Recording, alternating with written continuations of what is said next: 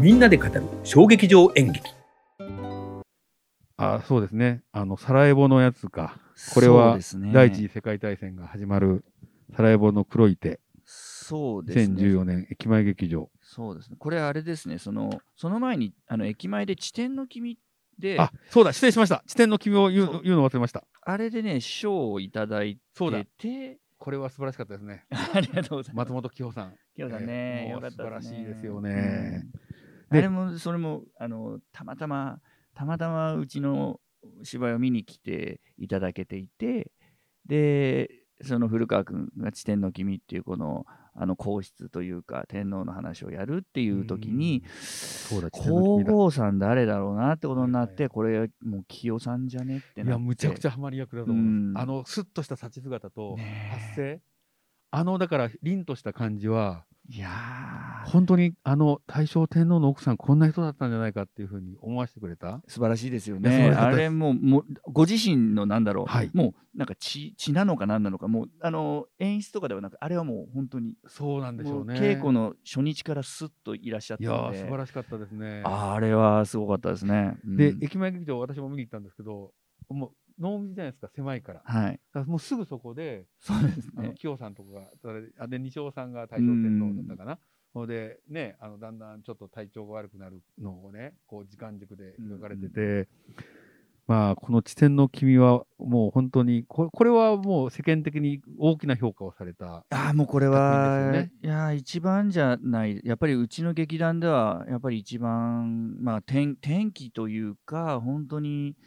一番見ていただけてますし、まあうん3回再演してますし、ね。いやなんか世に世に出るきっかけにもなっはたい作品でもありますね。毎回でも発見があって面白いです、地点のう君は。ん、やっぱあのん何回も再演やってるんですけれどもやっぱりその初演のあの駅前劇場の感じを知ってる方はあれは濃密ですから、あれがっていうのは、まあ、わかります。言っていただけるんですけども、まあそのあのあの濃密さを大きい劇場で難しいですよね。出せたら僕はもうなんか、はい。うん、ちゃんと仕事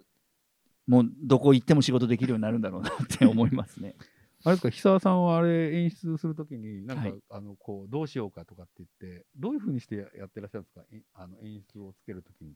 あーでもね僕結構みんなの力を借りる派の演出なのうんうんでもうあの自分の考えはこうだからこうしてくれっていうよりは、うんえー、とこういう感じにしたいんだけど、うんうんちょっととりあえず動いてみてもらっていいですなるほかどとか、あのーもう照明家さんとか音響家さんに、はいここがうまくいかないんだけどとかって聞いたりだとかはしますね。なるほどうん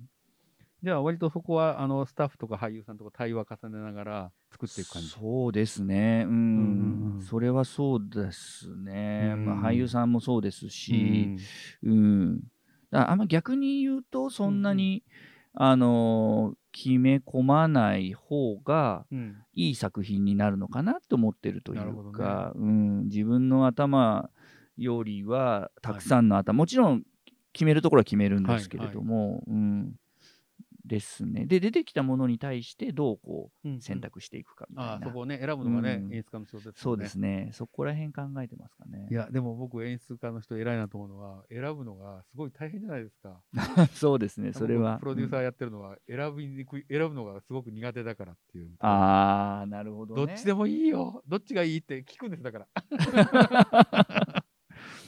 こっちがか絶対いいっていうふうに思えないんですね、自分の中で。うん、うあんでもそれは僕もその演出をやっていて例えばですけど、はいその A, A プラン B プランがあって、はいえー、とどちら、まあ、どちらでもいいっていうかどちらも同じぐらいはい素晴らしかったら、俳優さんにやり心地どっちっては聞きますはいはね、いはいやり心地としてどっちがいいですあかーなっるほてどいうことは聞きますね、うんそしたらやっぱりやり心地がいい方を選択するみたいな。そうですね、ううんん、なるほど。そうですね、まあ、もちろんやり心地がいいけどこっちの方が絶対いいと思ったら、ごめんちょっと頑張ってこっちやってとは言うんですけれどもうんなるほどなうんるほど。あの、多分僕、この2013年かなうんからずっと、えっ、と、まあ、3、4、5、6、7、8、9、10、9年ぐらい。はあいのずっと見続けさせていただいてるんですが、あのー、久沢さんの演出の、あのトーンが、どんどん研ぎ澄まされてる感じがしてるんですけど、あそうですかありそれがはとうありがとうございまいすや、ず自分でなんかそういうのあります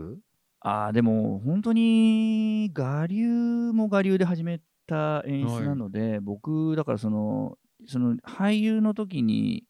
演出をしていただいた演出家さん何人かのはいやり方とかはい考え方とか、はい稽古場での言葉の選択の仕方とかええっていうのを参考にして演出を始めているので、ああなるほど、その本当にわからないし、うんここあのほんなんか俳優目線で演出をする方が多かったんですよね。ねでそれがやっぱり徐々にこう回数を重ねていくうちにその、外からの視点というか、はいはいうん俳優のやりやすさだけじゃなくて、はい、そのまあ、バランスだとか、んううん音響照明の効果であるうとんか、うん感情の流し方だとかうんっていうところに言及してきてるっていうのは間違いなくあるとは思うので、まあ、慣れてきたと言いますか、やりなんか武器が増えてきたのかそうなですとねは思いますね。だからそ,、そこはうまく研ぎ澄まされていったのかもしれないですねう。ん、そうであればいいなと思いますね。あと俳優さんもやっぱ長くやってるから、どんどんそそこもあるんじゃないですか。それチョは、コレートケねー、キの俳優さんも。そうですね、うん、やっぱり劇団員うんはじめ、ねじまあ常連客員さんも客演の人うんやっぱり共通の言語がありますから、う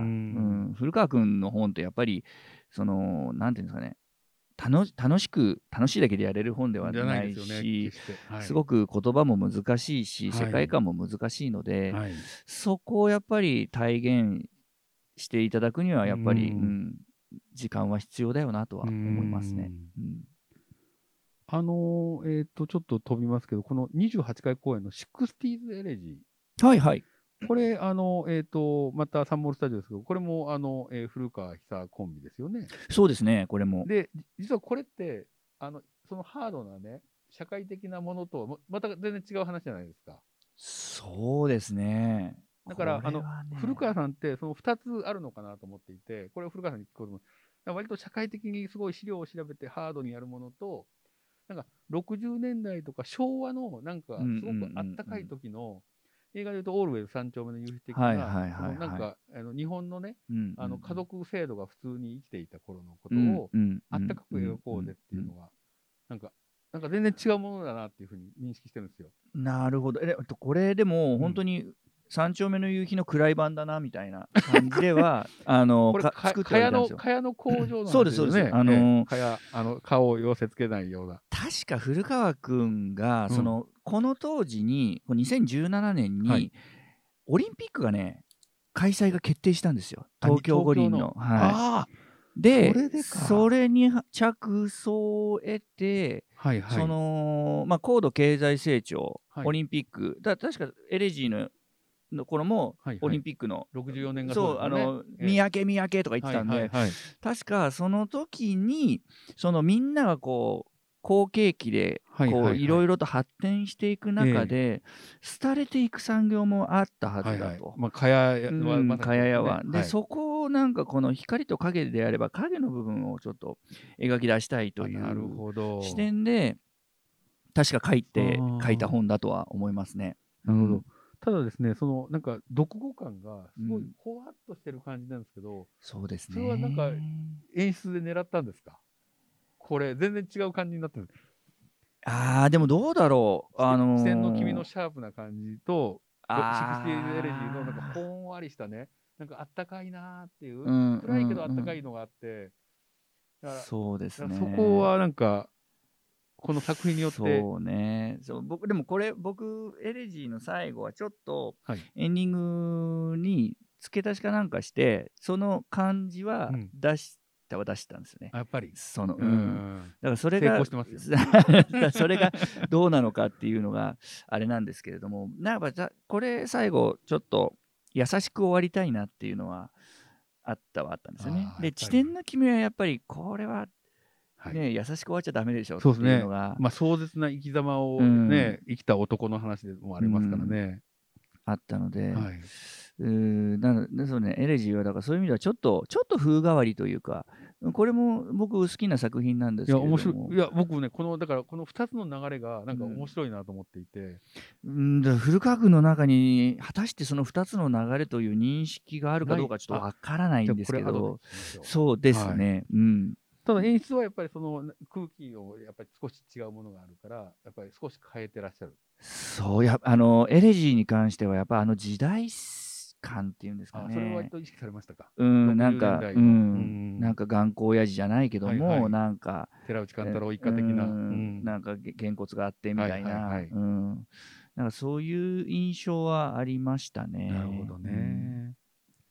いや、なんかこれはね、あの、えー今日あの来てる谷と一緒に見に行って、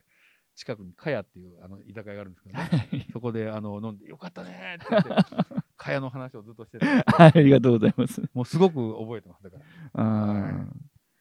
そうなんですよ。だからここは、だからその地点とか熱狂とかとは違う、また、この60エレジーは、あんまりこうスーツ独着特なない作品が少ないんですけど、これエレジーはほとんどスーツ着ないですからそうですよね、んあのもう家のちゃぶ台みたいなね、ところみたいな話ですよそうね。ですね。うん。なんかそれはすごくあの覚えてます。うん。この後ですね、ちょっと私もすごくあの本をたくさん読んだんですけど、この、えードキュメンタリーから、えー遺産あの、いわゆるあれですよね、あのえー石井731部隊の、はいはい。えー話を、えーと、なんかこう、楽園であって、隅田パークスタジオでやりました。はい。で、僕もあの森村誠一の本を初めてちゃんと読んだんですけど、で、結構読みました、1 7 3 1部隊の。で、これはなんでこのやつをやろうっていうふうに、これもあれですか、えっ、と、決めたんですか。そしてなんで分けようとしたんですか、これドキュメンタリーとこれは遺産あどうだったかな、えまああのーここもうここら辺の時期は、はいそのまあ初めの方はそのなん企画会議というか、はいはい台本会議みたいなのでなんかどうしようかみたいなのはあったんですけども、ええもうここら辺もうちょっと前あたりからもうやっぱ古川君がうんこういうのを書きたい、あこういうのどうだろうじゃかあっていうのの基テーマが本提い示ろいろ基本はあうんったと。なので、えっ、と、これは、えーだから731部隊に手を出してみようと思うっていうのは、古川君からの発発信。信だったと思います。なるほど。で、はい、連作にしたのそうはこ、れはすごい面白いなと思って、こんな試みが。なんかこう、つお客さんをどういうふうにこう、なんだろうな、こう、誘導していくかというか、うんうん動員をこうやっていくかっていう時に、はい。で、あの、劇団員だけの公演をやりやろやろうよっていう話があったんですよ。はい。で、えーでもこれもそのドキュメンタリーって方が、これが、えーと緑十字のはい。話なんですけれども、はいこれも古川君がやっぱり持ってきていて、はいであのだったら、だったらこう連作にして、はい遺産のこの731にお客さんをこうつなげていけるようなはい。 1年のこう、なんだろはう、い。番組というか、流れを作ってみたらどうだろうかみたいなはい話になったのか、古川君が言ったのか。う、、うんでだったらその緑十字があって、731はいがあるから、その流れでまあ、そこはいけるんじゃない繋がますっよねていうのの連作だったと思いまなす。るほどうんでも小劇場楽園ってすごい小さい声じゃないですか。はいで、住んだばかりで割とでかいは倉い庫の会場で、そこのなんか差があるんですけど、そこはやっぱり演出としてこういうふうになんかやろうとか、出てる俳優さんは同じじゃないですか。そうですね、あのー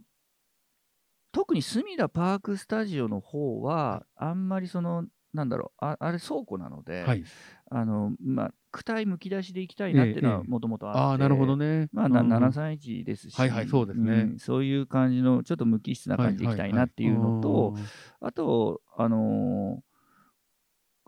ー楽園なので、はい。あの小さな声。あのひ久々にそれがやってみたかったっていうのは、はいその緊密な、はいはいそのお客さんとすごく近い、むちゃくちゃ近いですね、あそこうんは。本当に。あのー昔というかその、その熱気をどう伝えていくのみたいなあーところを頑張って、だからすごく遺産の方はミザンス、はいはいはうんい。そのワイドを使ったミザンスだとか、はいは転換の速さだとか、はいはい。うん、シーンの移り変わりだとかっていうのをすごく大切にして、うんうんだどあのドキュメンタリーはもう一幕ものなので、はい、そうですうよね。ん、はい。どうこう会話を聞かせていく、はいはい見せていくか人間はい関係を見せていはくいかみたいな、で細かいところでどうこう影響し合えるかみたいなのをすごく頑張った記憶があります、なるほど。うんこの同じ南西一部隊をね、扱ったやつで、あの、えっ、と、パラドックステイスの乃木萌木さんが、えっ、と、何作か、面白かったですあ、ご覧になりました。見ほまんしたで、まあ、私とあの谷もですね、はいあの、風刺家電とかに行ったりとか僕も藤家で行ってますはいだからその頃我々は731舞台がこうアワーブームみたいになってて あどういう舞台だったんだろうとかねでまあそこから緑十字の話とかも乃木さんも書かれてましたけどなんかそこがすごいつながってて面白かったんですよこの頃うーんそうでですね、うん、僕もこれ演出する前に乃木さんの拝見してて、はいはいまあ、乃木さんのそのなんで客配役というかが、まああの面白いとか僕には絶対できないよう なあのあのキャスティングですね配役というかあーキャスティングですねキャスティングうねうんんするので、はいだあのアヒルなんちゃらのあの、えー誰だ名前が出てこないあの作演出家さんが出てらっしゃって、あの人の狂気っぷりというか、はいたまらなかっ たですね。あの感じはね、やっぱなんか逆にこういできる俳優さんだと多分出せなくて、ああなるほど、うん、そこはやっぱりそういうキャスティングをいやあれはキャスティングだと思います。久田さんもあれですかやっぱりその客演のはい人とかを選ぶときに、あのやっぱりその作品でどういうキャスティングキャスティングがうまくいくとはい、大体演出家の人は俺あんまりやんなくても何もやらなくても大丈夫だから とかよくおっしゃるんですけど本当なんですかえーっとねキャスティングってやっぱ綺麗だ間違いじゃないかもしれないですね間違い。うでもないんうんあのうちの場合その劇団公演の場合は、はいその10人のキャスティングであれば、ええーっと例えば「地点の君」だったら、はいはいえーっと9人かな、はいで1人がん8人だったかなはい1人が女性であとが男性あそうですよだねったら女性はもう決まっちゃうんですけど、はいはい男性の配役って、えっとキャスティングのまであのキャスティングしてから読み合わせで決めさせてもらってるんですよ。あそしたら、えー役があこっちがいいかなとかそうです変わったりそうですそうですあなるほどだからそのこの俳優さんはそのこの役に合うからで呼ぶんじゃなくて、うんうんこの俳優さんは魅力的だと。あなるほどだその魅力的だっていうところがそうなそるこほどねで、でこの俳優さんと一緒にやりたいとか、あのあいいですねうん、古川君がこの俳優さん呼びたいとか、うんうんうんあの劇団員の俳優さんたちがうんこの人と共演したいとか、うんうんいう、そういう感じで呼ぶんですね。なるほどで呼んでで集め集まったところから読み合わじせゃあちょっを重ねてと本読みしてみようみたいそなうそうそうあそーうでキャスティングをするので、へあのーそういう意味ではねすごくありがたい時間使わせてもらっえてじますゃあ俳優さん呼ばれたら俺何するんですかっていう感じでい最初はい行くわけですそうですねあだーそうだから、あのーなるほどお声掛けするときに、はいあのー配役に関しては読み合わせを重ねてからしますので、うんうんあのー今は決まっておりませんと。なるほど、うんあそこは正直にそうですちゃんでとそういうことで呼ぶおん伝じゃなくえしてて、あのあなたが魅力的だかうんらなるほどあの一緒にやりたいかあらー出ていただくんでいいですすねあっていう感そじのういうふうにして口説くうんわけですね、声の書き方です、あなるほどなるほどあでもすごく面白かったです今の話もうんあんまりねそういうこと外ではできないので、は劇団ぐらいはねいやいや、でもね、ああの、ま、後で劇団のね、あの、運営の話は、あの、古川さんと、あの、谷さんも入れて、4人でしたいと思いますけど、ね、やっぱり20年以上、こう、続けてきたっていうのは、やっぱり、うんなんか、こう、思うところはありますかそうですねあのー主催者としてそうですねあのありますよやっぱさすが に僕じゃあですからね半分ぐらい劇団やってますからね人生の人生の、そうですよね。本当ですね。なので、あのーまあ、た僕、その、あのー古川君が本書き出して、はいこういうふうにみんなに見てもらえるようにはなったんですけれども、そうなる前に、はい僕、多分この劇団がなくなったら、多分俳優辞めるかもなとは思ってたんです。ああ、なるほど。うん、だから逆に言うと,、えー、とこの劇団のたた例えば古川君とか岡本君とか、えーがみんな辞めてって、はい、はい。一人になるまでは劇団続けようと思ってたんですねおうーん。誰かが一緒にいるうちはやっていこうとなるほど、なるほど。思ってはいたのでやっぱ、はいうん、思い入れは大きいですね。ううんんでもね、それでやっぱりある時期、バンとあの一応みんなが見見るようになって、うんあのねいや、ちょっとコロナで大変な時もありありますけど、まだあの、ね、高いレベルのやつを毎回見せていただいてて、本当にあのすごくあの、えー楽しみなんですけど、あのえー、と今後ですね、あのまた、えー次回公演の話は後でお伺いしますけど、はいまあ、演出家として主催者としてですね、はいなんかこういうことを考えてる、こういうことをしたいとかっていうのが、久沢さんの立場からあれば。あ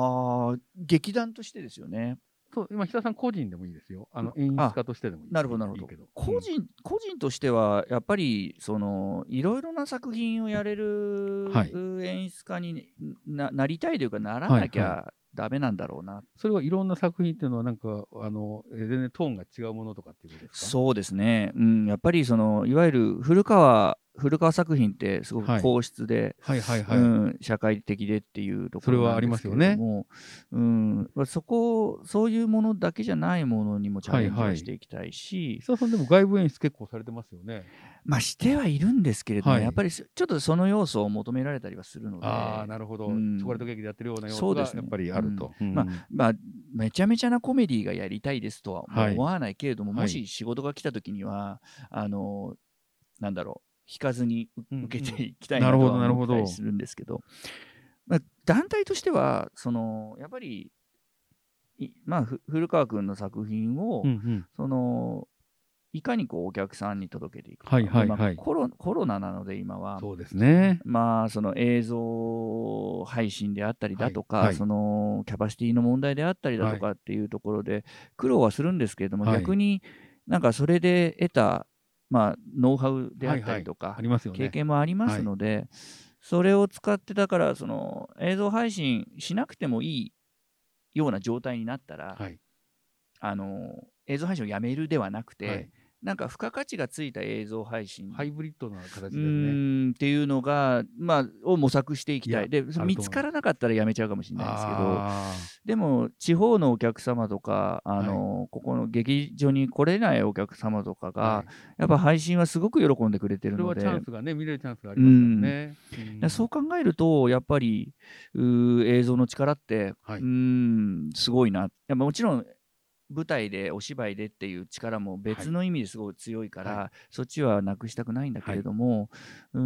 んと別のねそ,、はいその舞台の良さではない映像の良さをはい舞台作品で、はいえー追求できるならそれはチャレンジしていきたい、あうんそれなとは思いますね。いいですねうんあの映像制作会社なんで、うちのそうですよね会社あのとても勇気をいただ いて、いやい実はですね、このポッドキャストのプロジェクトもや、はい、コロナがあったから始まったみたいなところがあって、なるほど。夜にみんなで集まって、なんか、なんかやれやらないみたいな、うーん無償オーダーで、うんで、ポッドキャストやりたいって人がいて、うんうんうん、ほんで、じゃあ、あの本当にやる、続けるって、さっき久田さんがね、ずっと続俺がいる限り続けるうん、で、そういう子がいたので、始めたんですよ。なるほどね。ほんで、ちゃんと続いてて、予算も会社から出るようになって、はいはい、はい。それで、じゃあ、や山下もなんかやんないとってので、じゃあ、僕、小劇場ぐらいしかできない けど、そでもそれだったら続けられるっていうので、始めさせてもらってっていうなるのほがど、うんあ。りました。やっぱね、コロナってすごく影響ありましそたね。う本当にいろんなことが、だから本当にこれも配信用のうツイんッチャーなんですけど、うんうんうんこういうのも使うようになってみたいなのがあって、う劇団会議も、それまではやっぱりみんな顔つき合わせてねやってたのが、もオンう、ラインで今もズームですもんえそうですよね。ね。うんいや、だからそれの、あのね、オンラインとオフラインのいいところをね、うんやっぱりこう、つなぎながら、あの、オンラインの演劇でも、おお客さんが入ってるやつはね、見てて面白いんですよ。うーでねん無観客だとね、なんとなくね、なるほどね。なんか違うなって、毎回ファンとして思うんですよね。ああ、そうか。うち無観客なんですよあ、。そうか。無観客。だから僕は、ああのうのん無観客のやつは、だから、見てないんですよね。だからあええなるほどチョ。コレートケーキさんのやつは。うちは無観客にして、その客席の一番いいとこにそこがカメラいいとこカメラ置いいて、あーそう 5, 5カメぐらい入れあ、じゃあて、今度ちょっと、あのそう、拝見します。あぜひぜひ。ええ。あの、いつも僕はチョコレートケーキ、もう劇場に行くもんだとそう自分で決めつけてるの で、それがダメなのかもしれない。あの ーそのスタンダード版のその 5, カメ使ったやつと、あ五カと、メ、あのー GoPro はいはいをはい頭にあ俳優さんの頭つけこれて、は新しいです、ね。俳優目線で、あのその俳優目線の映像と、この俯瞰の映像を編集してやった、あのアクターカメラバージョンっていへーう、2バージョン今流してるんですよ。それなんか、東北新社の映像技術を超えてるような、もういやいや、すごそんなこと凝はっなて、い。凝ってますね。そんなことはない新。しいじゃないですか。いやそうそれあのーチラシのねデザイナーさんがそういうのどうだいってあ、そうです提か案し。てくれて面白いですね。うん、あそれ面白いってあー見たことないなそれそれ見たことないですねうんあそう俳優さんの目線で舞台上にいるような、はいだからちょっとなんかなんつうの横の塔体とか面白い絶面対白い見えないところが映り込んだりとかいや、それいいですね。でもねこれがなかなか大変でその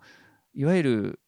小道具ってあるじゃないですか、はいでうち結構書類とかあ本とはいか出てくるんですけど、はいはいこれ映り込んじゃうんですよあ、だから込みがちょっとややそうややこしいこったりするということですね。そう、はいななんとなくわかりこうね真っ白でもはい舞台上だったらいけたりとか、なんか適当に書いてあればいけたものが映像はリア映り込ルんじゃうからリアルですからね。そうなんです映しよ出しますからね。そうなんですよじゃあ何が書かれてるのかって分かりますからね。そうなんですだからそれ小道具制作がすごく大変になりまそうしですね。逆にそれはね、ちゃんとしたものを作らないといけないってたなる。そうなんですなるほど。今まではおなんか俳優さんの想像力でね、はい。カバーしてもらってたものが本当に書いてあるような、うん、ものにしなきゃいけないというのは大変ですそうね。かでもも、もしかしたら、あの、マンダレーっていうね、あの、映画があったんですけど、あのーそれはもう、あの、えっ、と、セットが、スタジオが、あの、舞台みたいになってるのがあってですね、ラース・フォントリアーっていう人が、はい、あの、作った映画なんですけど、はい、そういう引き算のね、あの、映像の作り方もあるかもしれないなって、今聞いてて思いました。ああ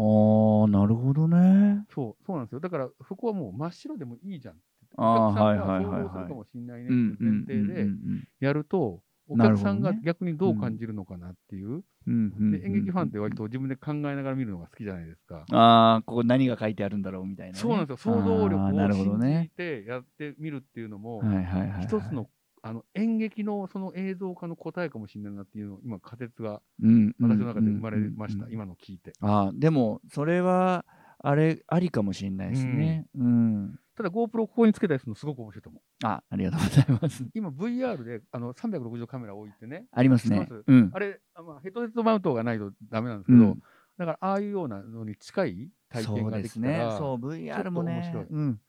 VR ね、まだやんなくていいです。大変だから。まだ。あと、画質があれなんで、あ、そうなんであすとね2、。3年後だと絶対ね、VR 来ると思います。あーあと2、3年後。はいわかりました。もう映像制作会社のあの知見 から、ええなんかまたお手伝いことできることがあれば。あ、もちろんです。のはい。いろいろと。やりますねはい。あのとはいえあの、ね、あのコロナでいろいろとテクノロジーもあの使いながらうんやってらっしゃるのは、あのよくあの分かりましたので、あ、これから。もあのオンラインとオフラインとですねはい。あのちょっと続けてもらいながらですね、えーやってもらいたいと思いますが。はいということであの大体1時間ぐらいなのであえー、とそう1なんですね回ここで、はいえーとえー、久田さんと私のお話は、えー終わりたいと思います。ということでちょっとカメラに向かって、はいありがとうございました。はいありがとうございましたありがとうございました